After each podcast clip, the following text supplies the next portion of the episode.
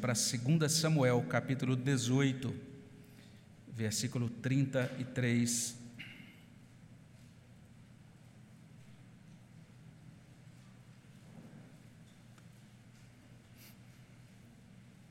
Segunda Samuel, capítulo 18, verso 33. Convido você aí da sua casa a abrir a sua Bíblia nesse versículo. E nós aqui também, que já abrimos a Escritura, somos convidados a ler a uma só voz, 2 Samuel 18, 33. Vamos ler juntos? Leiamos. Então o rei, profundamente comovido, subiu à sala que estava por cima da porta e chorou, e andando dizia: meu filho Absalão, meu filho Absalão, quem me dera que eu morrera por ti, Absalão, meu filho, meu filho. Vamos orar? Senhor, obrigado pela tua graça, pela palavra do Senhor que nós lemos. Pedimos, ó Deus, a ajuda do Senhor, que teu Espírito Santo nos auxilie na compreensão daquilo que vai ser exposto nessa noite. Ó Deus, que tudo aquilo que vem do Senhor fique confirmado nos nossos corações. Que o Senhor possa, Senhor Deus, esmagar, ó Deus, o inimigo sob seus pés. Que o Senhor possa, ó Deus, visitar o nosso coração com o teu poder e com a tua graça. Que o Senhor possa, Senhor Deus, instruir e também transformar, motivar e consolar, santificar os nossos corações por meio da tua palavra, no nome de Jesus. Amém, Senhor Deus. Parabéns, pais. Feliz Dia dos Pais. E depois de dizer isso, eu tento dizer: pais sofrem um bocado. Então, depois da parabenização, essa nota sobre o sofrimento, a razão do sofrimento dos pais é simples: eles não dão conta do recado. Essa é a razão, muito simples. Eles não conseguem lidar com as demandas da paternidade. E as consequências disso é sofrimento. Sofrimento da família, sofrimento dos filhos e, do início ao fim, como não podia deixar de ser, sofrimento dos próprios pais. Sendo assim, muitas vezes os pais se veem sem ter o que fazer e, depois de determinada situação, o que eles podem fazer é lamentar. Meu filho, meu filho! É isso que nós encontramos Davi fazendo nesse trecho de 2 Samuel 18. O nosso objetivo nessa noite é entender o que conduziu Davi a esta lamentação, e a gente vai fazer isso olhando para partes diferentes aqui desse livro de 2 Samuel. Então, a gente vai usar um método diferente. Sempre eu prego expositivamente, pego uma única passagem, vou ali versículo por versículo, né? Naquele trecho um pouco mais longo, enfim, no texto abordado. A gente vai ter hoje um sermão que a gente chama de sermão tópico, né? Eu vou falar aqui os tópicos e a gente vai olhando as passagens bíblicas que têm a ver com aqueles tópicos. Então, a gente vai estar citando algumas outras passagens, outros trechos da Bíblia.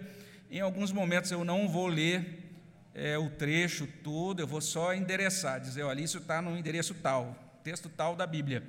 E aí você vai poder olhar depois, né?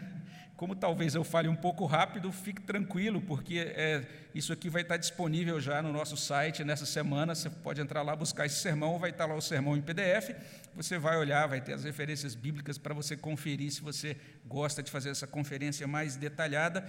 E nessa versão escrita do sermão vai ter coisa que eu não falei aqui, porque a gente foi fazendo um monte de coisas, no final não coube no tempo previsto aqui para o sermão. Então, tem algumas notas de rodapé lá, podem ser interessantes para você. Uma outra observação, além da questão do método, é que aquilo que eu vou dizer com relação aos pais se aplica também às mães. Eu creio que tanto os filhos como também as mães aqui presentes vão ver que isso tem muito a ver com elas também, tá certo? Então, é Dia dos Pais, e a gente se alegra com eles, mas a gente destaca isso, né? Existem motivos assim de aperto e de tristeza e de dificuldade na caminhada dos pais. A gente pode resumir basicamente o ensino desta noite em 3 declarações. A primeira declaração é que pais não conseguem ser 100% justos. Essa é a primeira declaração. Você vai poder conferir isso. A gente vai olhar rapidamente para 2 Samuel capítulo 13, quando formos abordar esse ponto. a gente vai ver também, em segundo lugar, que pais não conseguem ser 100% amorosos. A gente vai perceber isso olhando também para 2 Samuel, só que no capítulo 14, a gente vai olhar rapidamente ali. E, por fim, pais não conseguem ser 100% protetores. A gente vai ver isso olhando para 2 Samuel, capítulo 18. Vamos olhar para o capítulo 15, mas especialmente capítulo 18. A gente até gostaria que fosse diferente, né? A gente até gostaria que os pais fossem esses super pais, que sempre são justos, amorosos ou protetores. Mas a Bíblia é maravilhosa porque ela é honesta conosco. Ela não doura a pílula, né? Ela não está fazendo uma iniciativa de marketing, de propaganda religiosa. A Bíblia coloca a vida como ela é. E quando a gente olha para a Escritura, ela nos ajuda a entender, em primeiro lugar, que pais não conseguem ser 100% justos. Então, por que é que Davi lamentou por Absalão? O que aconteceu com Absalão? A primeira coisa que a gente pode dizer é que parece que Absalão questionou o senso de justiça do seu pai. Ele considerou o seu pai injusto.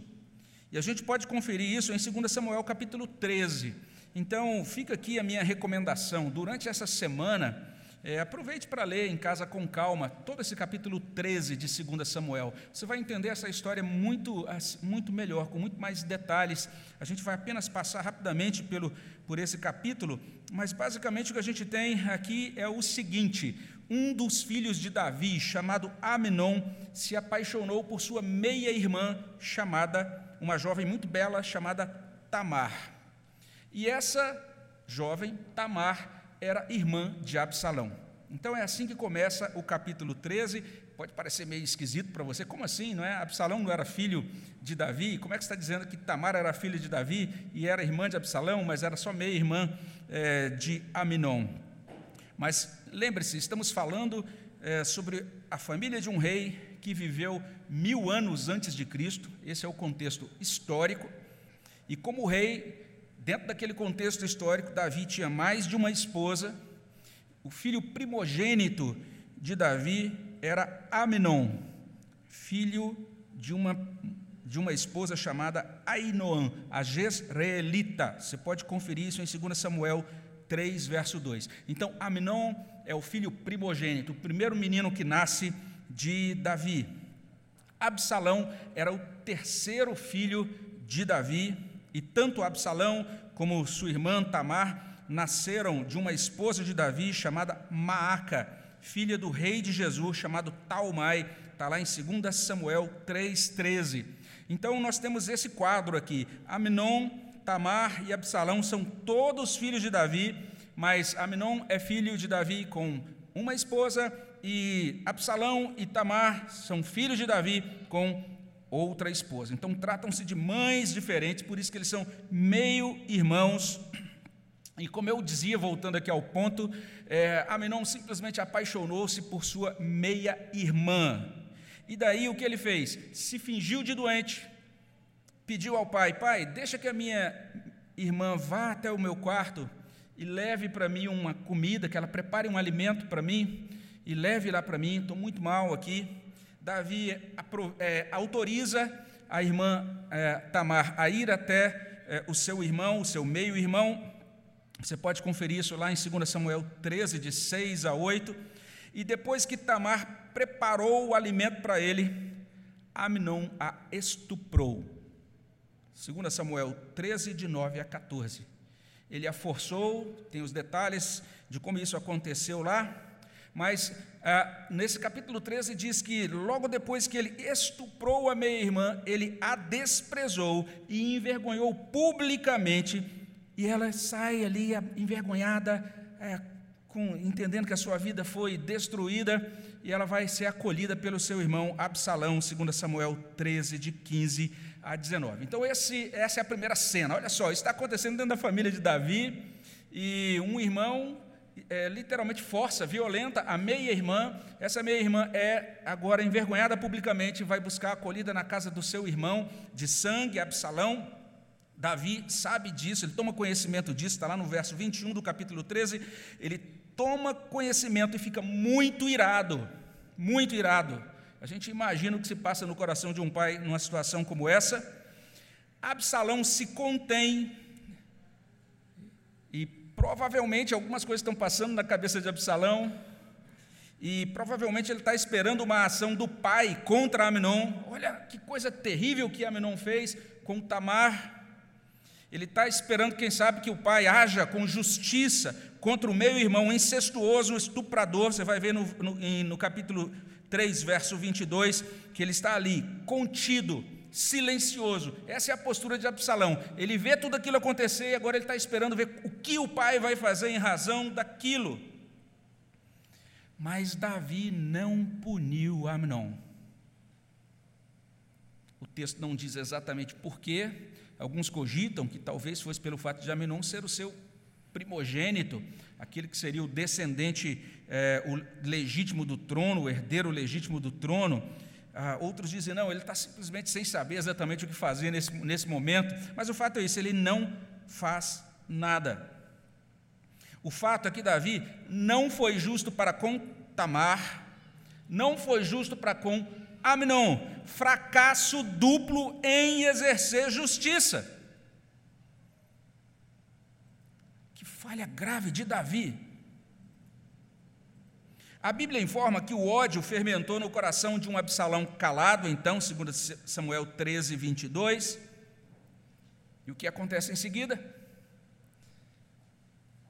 Absalão espera 2 anos. 2 anos. Nenhuma providência é tomada. O ódio está crescendo dentro do coração dele contra Aminon. E o que ele faz? Faz uma festa na casa dele. Convida Aminon, convida o seu irmão, embebeda o seu irmão e o mata. É isso que acontece. Você pode conferir isso em capítulo 13, versos 23 a 33. Então, agora Davi tem uma primeira coisa trágica acontecida. Uma das suas meninas foi estuprada pelo meio-irmão dela. E agora, a segunda coisa trágica, esse que estuprou é assassinado pelo irmão de Tamar. Absalão foge para a casa do seu avô, que é o rei de Jesus, e ele fica exilado, de certo modo, por 3 anos, até Davi deixar de persegui-lo. Está no capítulo 13, verso 34, versos 37 até 39. Davi e a sua família choram amargamente, 13:36, e Davi especialmente pranteia Aminon todos os dias, capítulo 13, versículo 37. Então, que lástima, que tragédia, dentro de uma família da aliança, na casa da pessoa que escreveu Salmo 23, o Salmo do Pastor, na casa da pessoa que escreveu Salmo 103, o Salmo do Evangelho, na casa dessa pessoa que escreveu o Salmo 138, que a gente leu no início do nosso culto, o Salmo da Família. E nesse ponto da história, Davi encontra-se lamentando: Tamar, minha filha, e ainda Aminon, meu filho. Certamente isso não está no texto, mas a gente imagina essas lamentações passando no coração dele. O coração dele pesa, o coração dele dói, e tudo é aumentado porque o terceiro filho, Absalão, agora se tornou um assassino, está exilado, fugido na casa do avô. Então Davi tem boas razões para se sentir um pai fracassado, porque ele não conseguiu ser 100% justo no trato com seus filhos. E aqui, prezados pais, nosso dia, né? Mas vamos ser honestos. Será que nós, pais, somos 100% justos com os nossos filhos?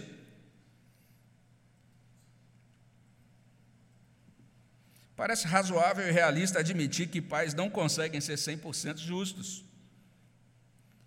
Mas este não é o único ensino. A gente pode prosseguir afirmando, em segundo lugar, que pais não conseguem ser 100% amorosos. E agora a gente faz a mesma questão, afinal de contas, por que Davi lamentou por Absalão? O que aconteceu com Absalão? Parece que Absalão questionou o amor de Davi por ele. ele chegou a um ponto em que ele duvidou do afeto do seu pai para com ele. E agora a gente olha para o capítulo 14. Capítulo 14, de 1 a 24, e aqui mais uma recomendação para que durante a semana você possa ler com calma esse capítulo 14. Eu vou apenas endereçando rapidamente, porque o tempo tem que ser bem administrado, mas observe bem que em capítulo 14 a gente vai ver isso, que 3 anos após a morte de Aminon, Davi permite que Absalão volte para Jerusalém. Depois de 3 anos. Mas o coração de Davi ainda não está totalmente aberto para Absalão. Então ele diz assim: você pode voltar para a cidade, mas você não vai ver a minha face.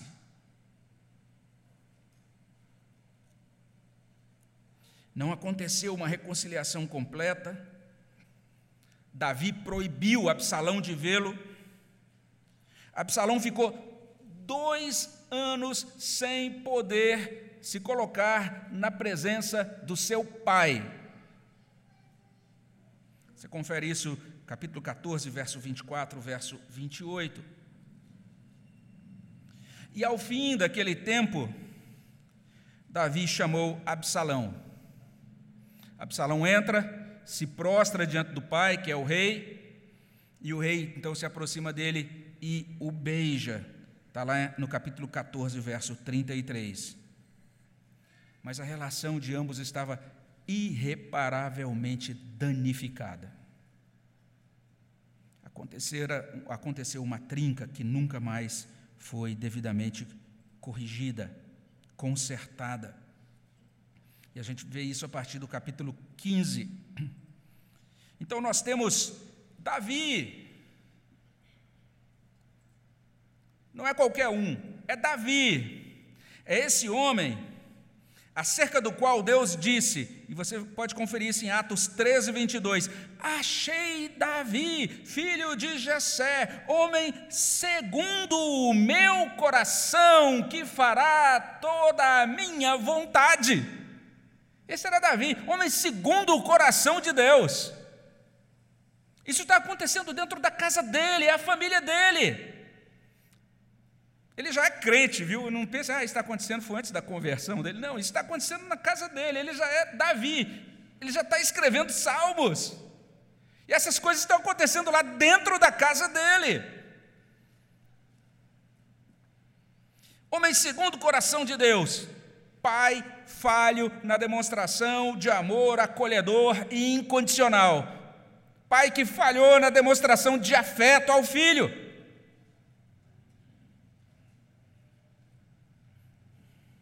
Seria impossível a gente cogitar que quando Davi lamenta, meu filho, referindo-se a Absalão, não passa pelo coração dele aquela época em que ele falhou nessa demonstração de afeto pelo filho.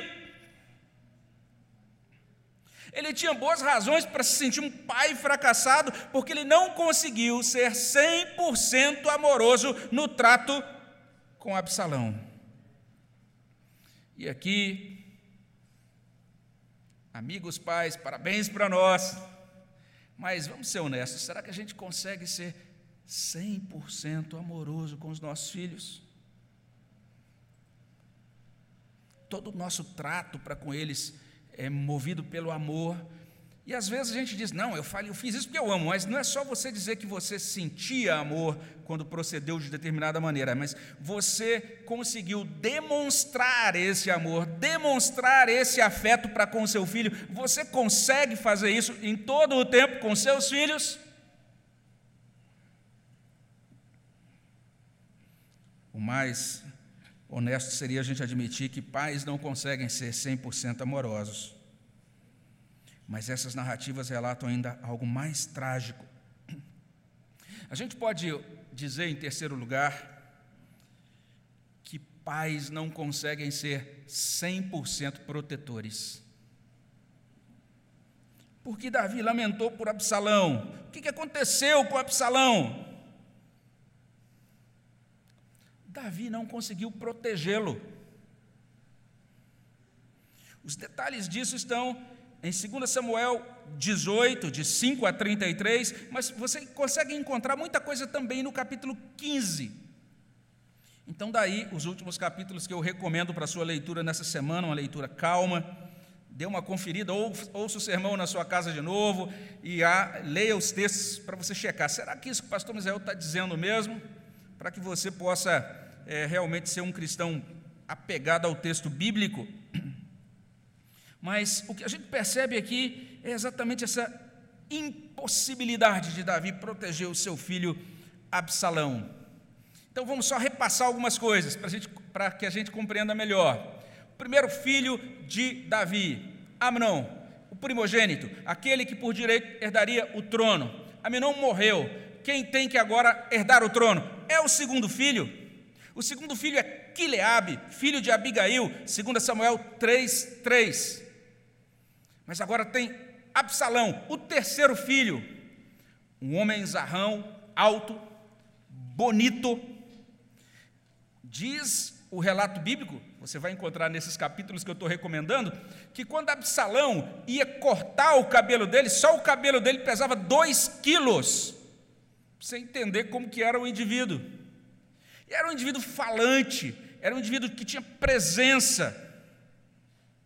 E o que Absalão faz? Confira isso no capítulo 15, de 1 até 13. Ele investe 4 anos e ele vai, naqueles anos, conquistar o coração do povo. Todo dia cedinho ele monta lá no cavalo dele, vai lá para a porta da cidade. Na porta da cidade eram colocadas todas as questões, as pessoas iam, tinha uma demanda, tinha um problema, às vezes lá na sua vila, lá no seu lugarejo, iam até a porta de Jerusalém, e eles queriam apresentar, olha, eu estou com essa demanda, esse problema aqui, isso tem que ser relevado ao rei, isso tem que ser resolvido pelo rei. E Absalão chegava cedinho ali, e as pessoas iam chegando de todos os lugares do país, e ele dizia, quem dera tivesse alguém para ouvir, né, a sua causa, se eu fosse rei, eu atenderia você, mas... você não tem muita chance de ser ouvido, porque esse rei que está aí, e ele foi diminuindo o pai dele, desmerecendo o pai dele, desonrando o pai dele, e semeando no coração das pessoas essa ideia de que se ele, Absalão, fosse rei, aí sim, os problemas seriam todos resolvidos. E ele arma uma conspiração. E Davi não esperava por aquilo. Mas as trombetas tocam em Hebrom, e ouve-se o grande clamor de grande multidão, dizendo, Absalão é rei em Hebrom. Se você olha para capítulo 15, a partir do verso 14, Davi foge às pressas de Jerusalém. Ele diz, nós temos que sair daqui, Absalão, nós não daremos conta dos homens que estão com Absalão, ele tem que sair para não ser morto, tá? No versículo 14 até 23, versículos 14 a 23 do capítulo 15 de 2 Samuel. E em 2 Samuel 15:30, a gente tem um quadro vívido da fuga. Eu acho esse um dos momentos mais tocantes da biografia de Davi, porque diz assim, seguiu Davi pela encosta das oliveiras, subindo e chorando. Você imaginou o coração de Davi nessa hora? Ele estava levando todo o peso do que tinha acontecido anos antes, com a filha Tamar, com o filho Amnon, e agora o filho dele, Absalão, se declarou rei e está querendo matar o pai.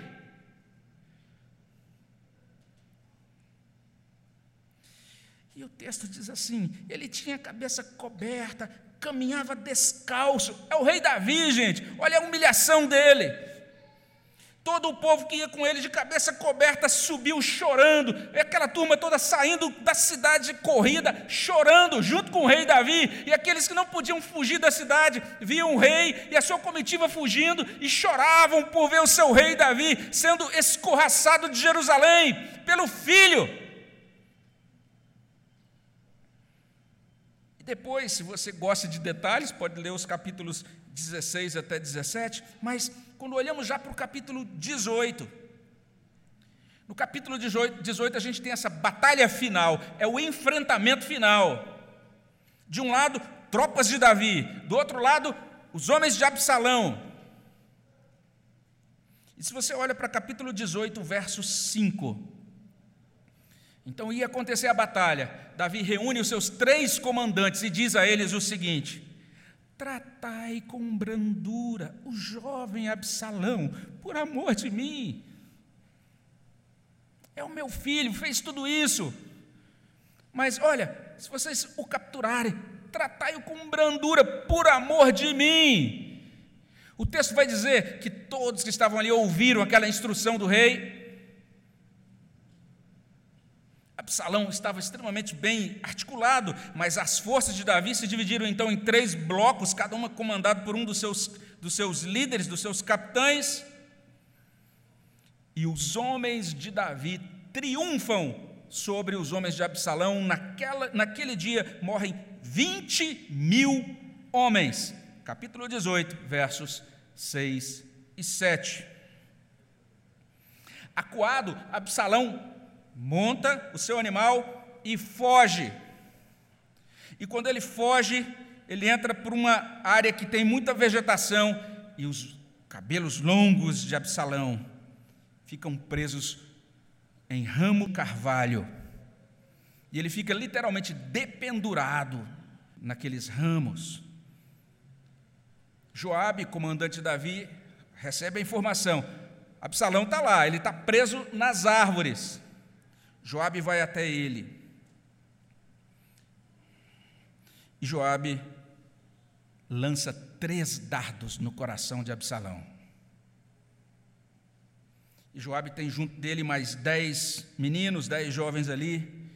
E ele diz: agora vocês terminam a tarefa, e aqueles 10 jovens ferem Absalão até matá-lo.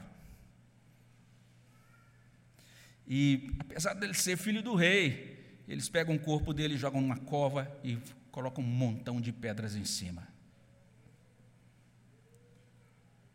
E aí o fim de 2 Samuel 18, você pode conferir isso, está lá, 2 Samuel 18, 16 e 17, mas o final do capítulo 18 vai registrar exatamente isso, esse alvoroço de Davi, recebendo a notícia da morte de Absalão, e daí clamando: meu filho Absalão, meu filho Absalão, quem me dera que eu morrera por ti, Absalão, meu filho, que lástima, que tragédia.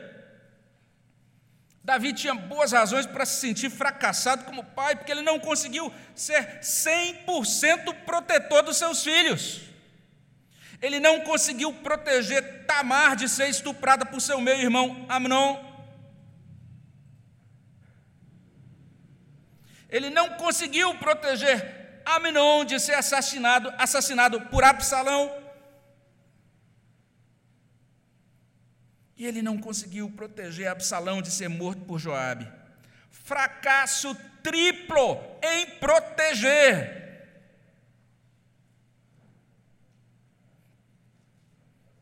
E aqui, pais que me ouvem, parabéns pelo nosso dia.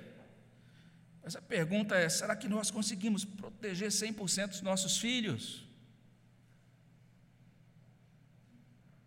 O melhor é a gente admitir que pais não conseguem ser 100% protetores. E a partir daqui a gente já faz algumas observações para conclusão. Olha como isso é diferente dos filmes de ação, né, da contemporaneidade. A gente vê esses filmes de ação, e se você gosta de filme de ação como eu, né, a gente tem muitas vezes essa mesma história que se repete em filmes diferentes, né? Essa ideia daquele protagonista com barriga de tanquinho, que luta para proteger sua família, e todos os vilões se dão muito mal porque quiseram mexer com a filha daquele indivíduo ou com a família daquele indivíduo. Duro de Matar, 1, 2, 3 mil, sei lá, tantos filmes com esses enredos muito semelhantes. Isso faz bem para a gente, ecoa no nosso imaginário, porque a gente pensa literalmente isso, né? Que como pais essa é a função, de sermos realmente protetores. Mas os fatos bíblicos são outros. Pais não conseguem ser 100% justos, nem 100% amorosos, nem 100% protetores. E eu extraí isso olhando para esses capítulos que falam sobre a família de Davi. Mas eu convido você a fazer uma leitura da Bíblia toda. Veja exemplos de outras famílias da Bíblia. Olha lá para os patriarcas, olha lá para o primeiro casal da Bíblia. Na verdade, isso se aplica praticamente a todas as famílias da Bíblia, com raras exceções, talvez. Uma vez que isso é assim, isso deveria nos fazer reconsiderar algumas ideias sobre masculinidade.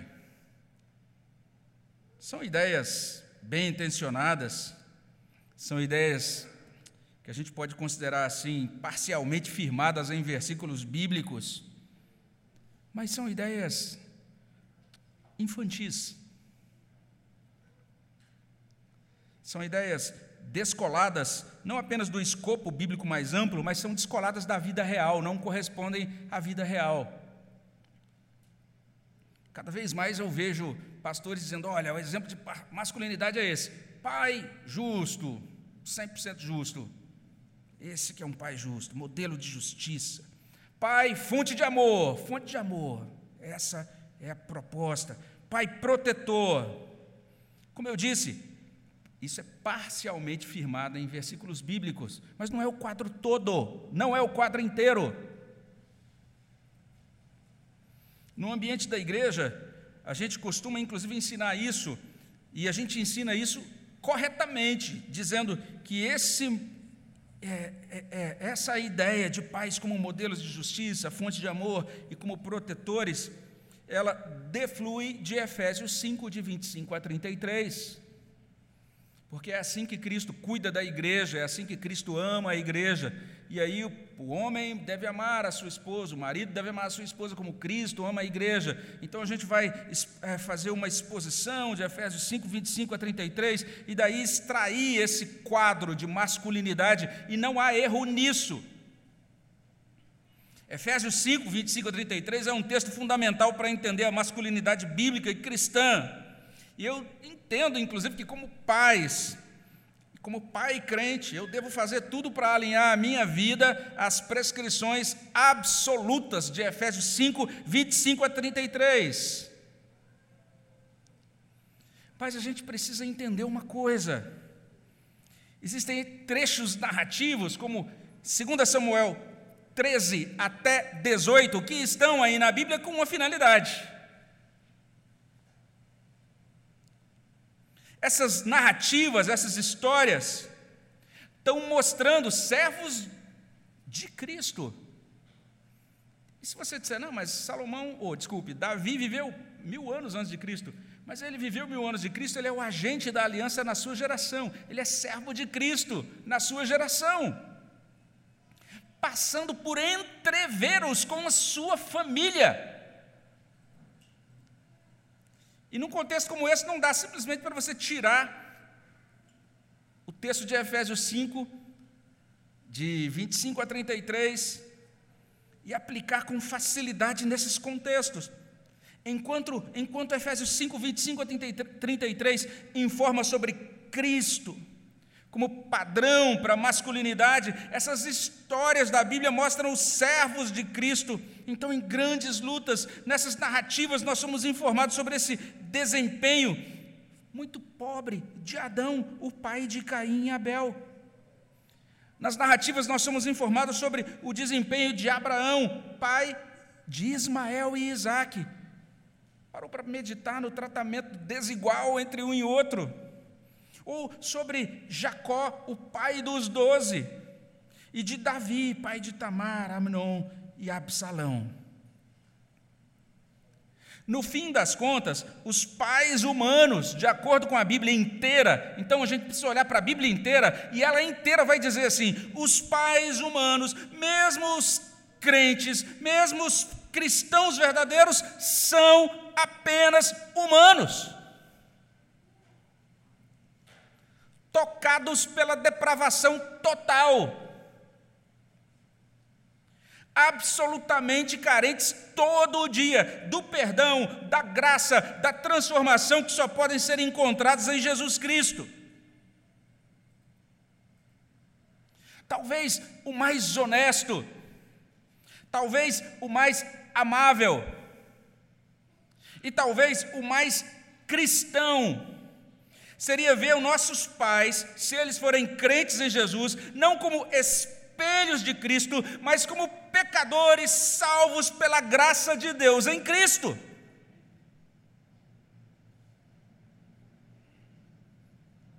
Os nossos pais não conseguiram e nem conseguem nessa vida ser 100% justos.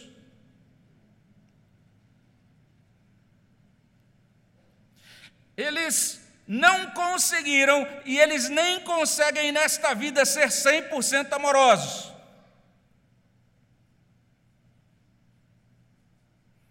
Eles não conseguiram e nem conseguem nessa vida ser 100% protetores. Repetindo, nossos pais são, ou eram, se não estiverem mais aqui nesse mundo, apenas seres humanos.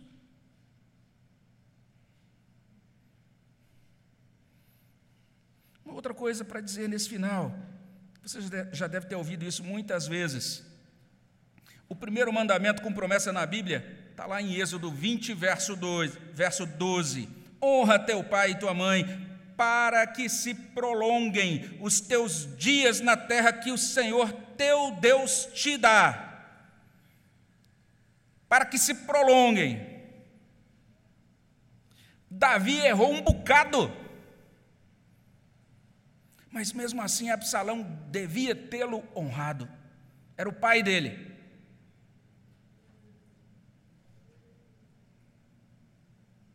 Independentemente do desempenho paternal, ou espiritual, ou moral de Davi. Ele era o pai de Absalão, deveria ser honrado pelo filho, Absalão. Absalão não honrou o pai e morreu jovem e bonito. Mas é difícil, pastor, honrar o pai que comete injustiça. É difícil demais honrar o pai que não me ama ou não nos ama como nós esperávamos. É difícil honrar o pai que não protege, pelo contrário, às vezes é até sentido como uma ameaça. É difícil mesmo. Isso nos conduz às últimas aplicações. Você sabe que Jesus Cristo, o Redentor do mundo, é descendente da família de Davi?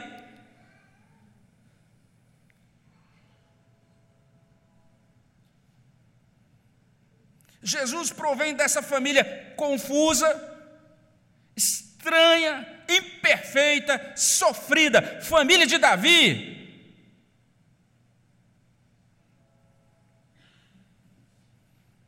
Você sabia que Jesus redimiu Davi?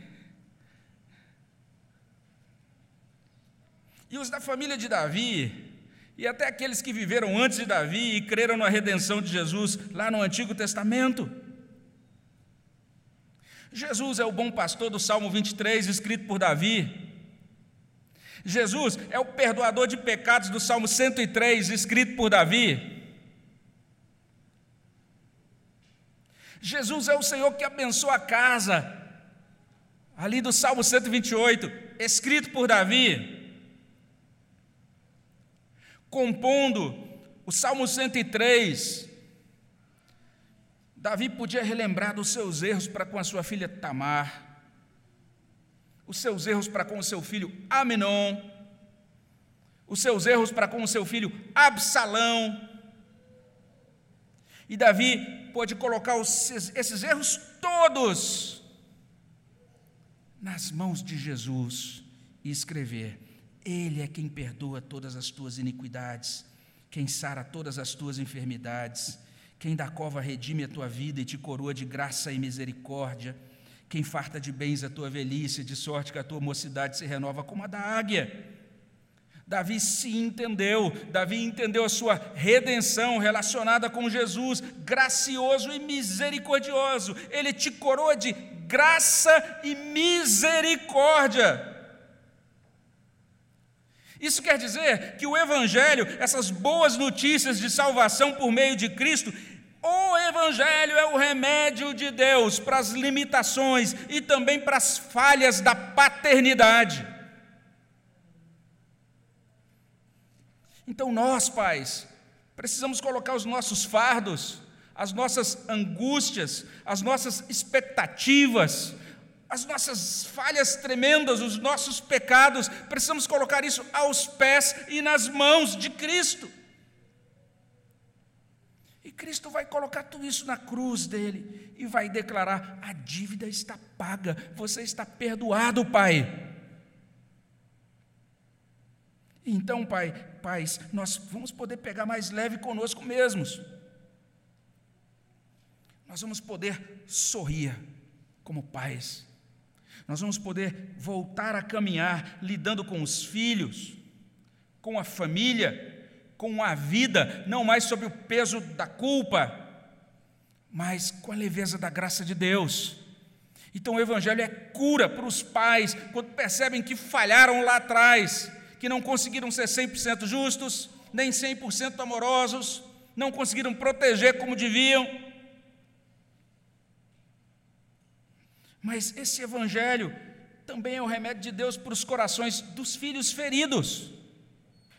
É o único remédio eficaz.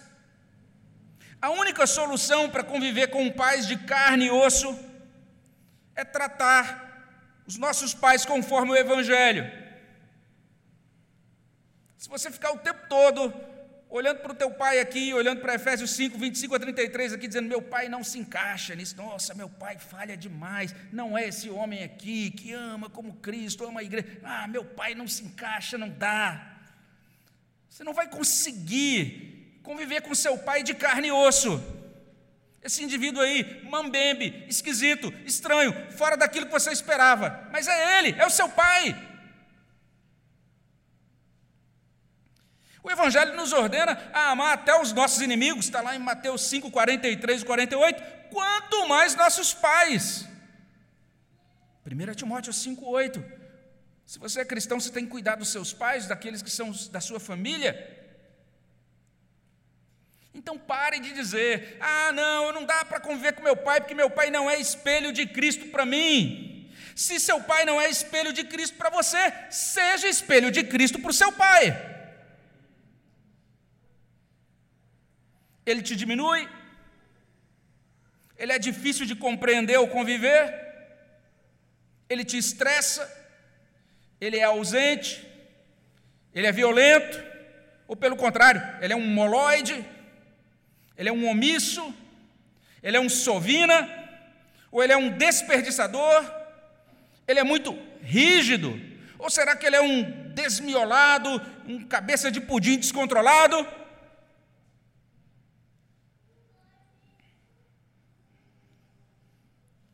Nós precisamos entender que mesmo essa masculinidade dita cristã, ou paternidade cristã, está lá, o padrão está lá, a gente sabe qual é o padrão, mas esse padrão vai ser praticado nessa vida por seres humanos não glorificados, nos quais reside um bocado de fraqueza e maldade. Esse é o nosso coração, é assim que os nossos pais são fracos e maus, são pecadores. Então, se você descobriu que seu pai não é consistente, ou se você percebeu que seu pai não ama você e sua mãe como Cristo ama a igreja, se for assim, filho, filha, pegue leve com seu pai. Tente amar o seu pai como Cristo ama os pecadores. Você diz: meu pai não ama a família como Cristo ama a igreja. Não, então tudo bem, ame o seu pai como Cristo ama os pecadores. Ele é um pecador, ame-o como Cristo ama. E saiba que às vezes acontece algo que você nem imagina. E você diz: pastor, você não conhece meu pai. Meu pai é um indivíduo indescritível, sórdido, frio, distante.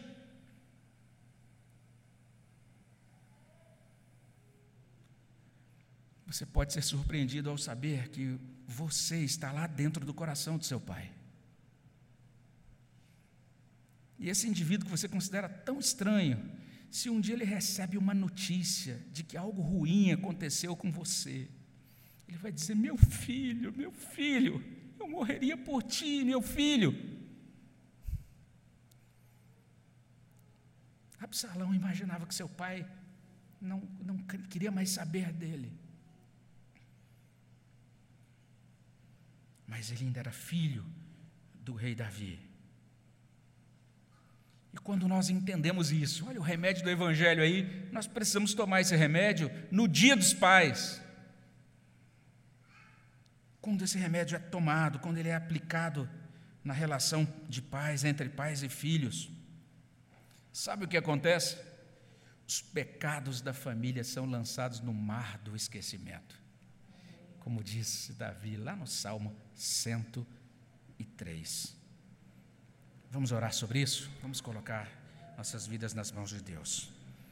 Senhor, queremos pedir a Tua bênção sobre nossas vidas, nos colocar na Tua presença nesse Dia dos Pais e suplicar que Teu Evangelho cure as nossas famílias, que Jesus Cristo, ó Deus, abençoe os nossos corações. E assim como o Senhor prometeu, lá no finalzinho, no último livro do Antigo Testamento, que o Senhor haveria de mandar o profeta que anunciaria a vinda do Messias, e aquele profeta, por meio dele, seria dado início a um processo maravilhoso de cura, porque o coração dos pais seria convertido ao coração dos filhos, o coração dos filhos seria convertido ao coração dos pais.